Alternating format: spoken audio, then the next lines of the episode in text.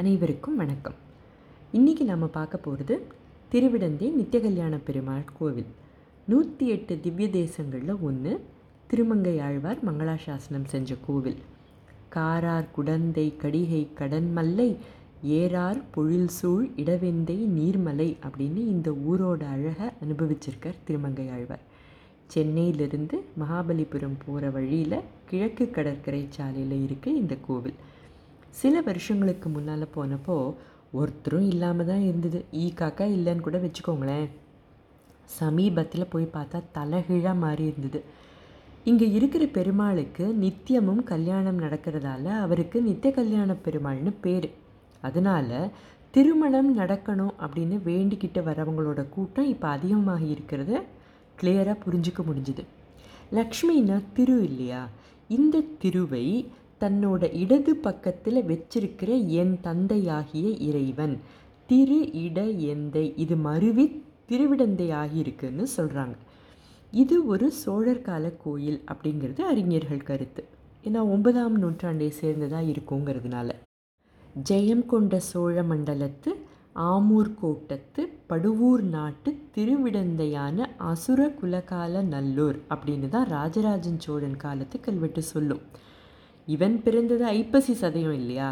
ஆனால் ஆவணி மாத சதய நட்சத்திரத்தப்போ ஏழு நாட்களுக்கு உற்சவம் நடத்த இவன் நிபந்தம் கொடுத்ததா ஒரு கல்வெட்டு சொல்லுது.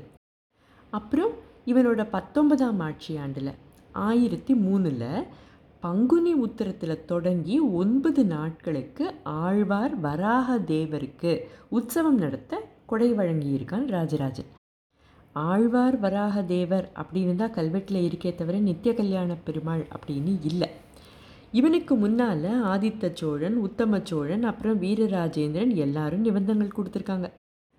திருமங்கை ஆழ்வார்க்காக கலிச்சிங்கன் மடம் அப்படின்னு ஒன்று அங்கே இருந்திருக்கு.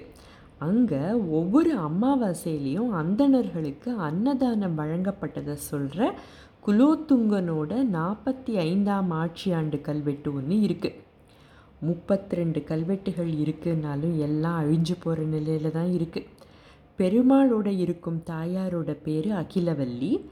கோமளவல்லி அப்படிங்கிற அந்த தாயாருக்கு தனி சந்நிதி உண்டு. கோமளவல்லிபுரம் தான் கோவளமாச்சு அப்படின்னு சொல்கிறாங்க கோவளம் திருவனந்திக்கு பக்கத்தில் தானே இருக்குது அதனால் சொல்கிறாங்களாவும் இருக்கலாம். இதற்கான சான்று அப்படின்னு ஒன்றும் ஸ்பெசிஃபிக்காக இல்லை.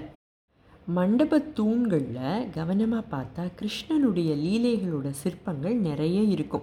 இவற்றையும் இந்த கோயிலோட கல்வெட்டுகளையும் திருமண வேண்டுதலுக்காக அலைமோதுற கூட்டத்தையும் பார்த்தா வரலாறு அழிக்கப்படாத இருக்கணுமே அப்படின்னு ஒரு கவலை தோணினது நிஜம். முடிவில்லா தேடல் தொடரும். நன்றி. வணக்கம்.